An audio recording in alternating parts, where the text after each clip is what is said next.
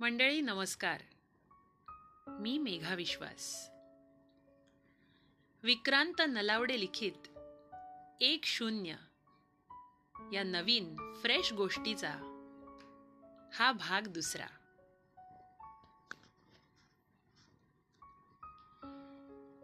त्या दिवशी रात्री जेवणाच्या वेळेत मंदाताई अचानक घरी अवतरल्या. त्यांचा आरामदायक चेहरा पाहून घाबरण्यासारखं काही नाहीये हे लक्षात आलं. शुभाताई त्यांना पाणी देत त्यांच्या शेजारी बसल्या. तोच मंदाताईंनी सांगितलं की त्यांनी त्यांच्या म्हणजे शुभाताईंच्या घरी काम करण्यासाठी एक मुलगी बघितली आहे. मुलगी खात्रीतली असल्याचं कळल्यानं शुभाताईंनी काही जास्ती आढेवेढेही घेतले नाहीत. बरं तसं करण्याचा काही प्रश्नही नव्हता. कारण मंदाताई एव्हाना घरातल्याच एक झाल्या होत्या. येत्या दोन दिवसात त्या मुलीला घेऊन येते बरं का? असं सांगून मंदाताईंनी निरोप घेतला. त्यांचं हे संभाषण चालू असताना मुकुंद त्याच्या खोलीमध्ये त्याच्या लॅपटॉपमध्ये अडकला होता. त्याला या सगळ्याची पुसटशीही कल्पना नव्हती. दुसऱ्या दिवशी सकाळी शुभाताईंनी ही गोष्ट फोन मार्फत सदाशिवरावांच्या कानावर घातली. त्यांची देखील याकरता काहीच हरकत नव्हती.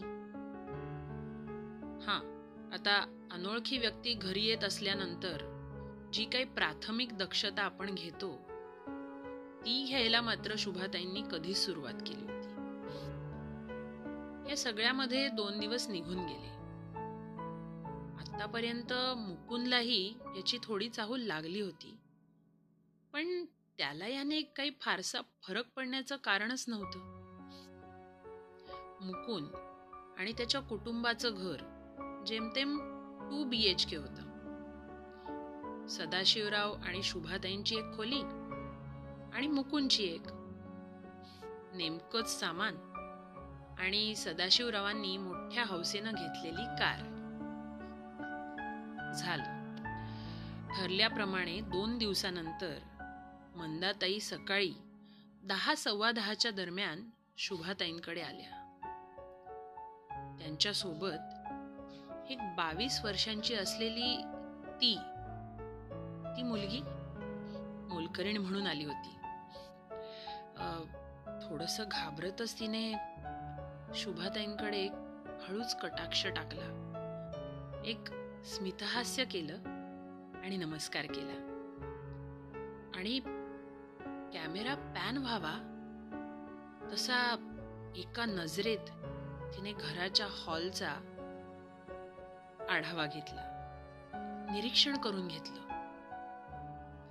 शुभाताईंनी तिला पाण्याचा ग्लास देत नाव विचारलं. ती म्हणाली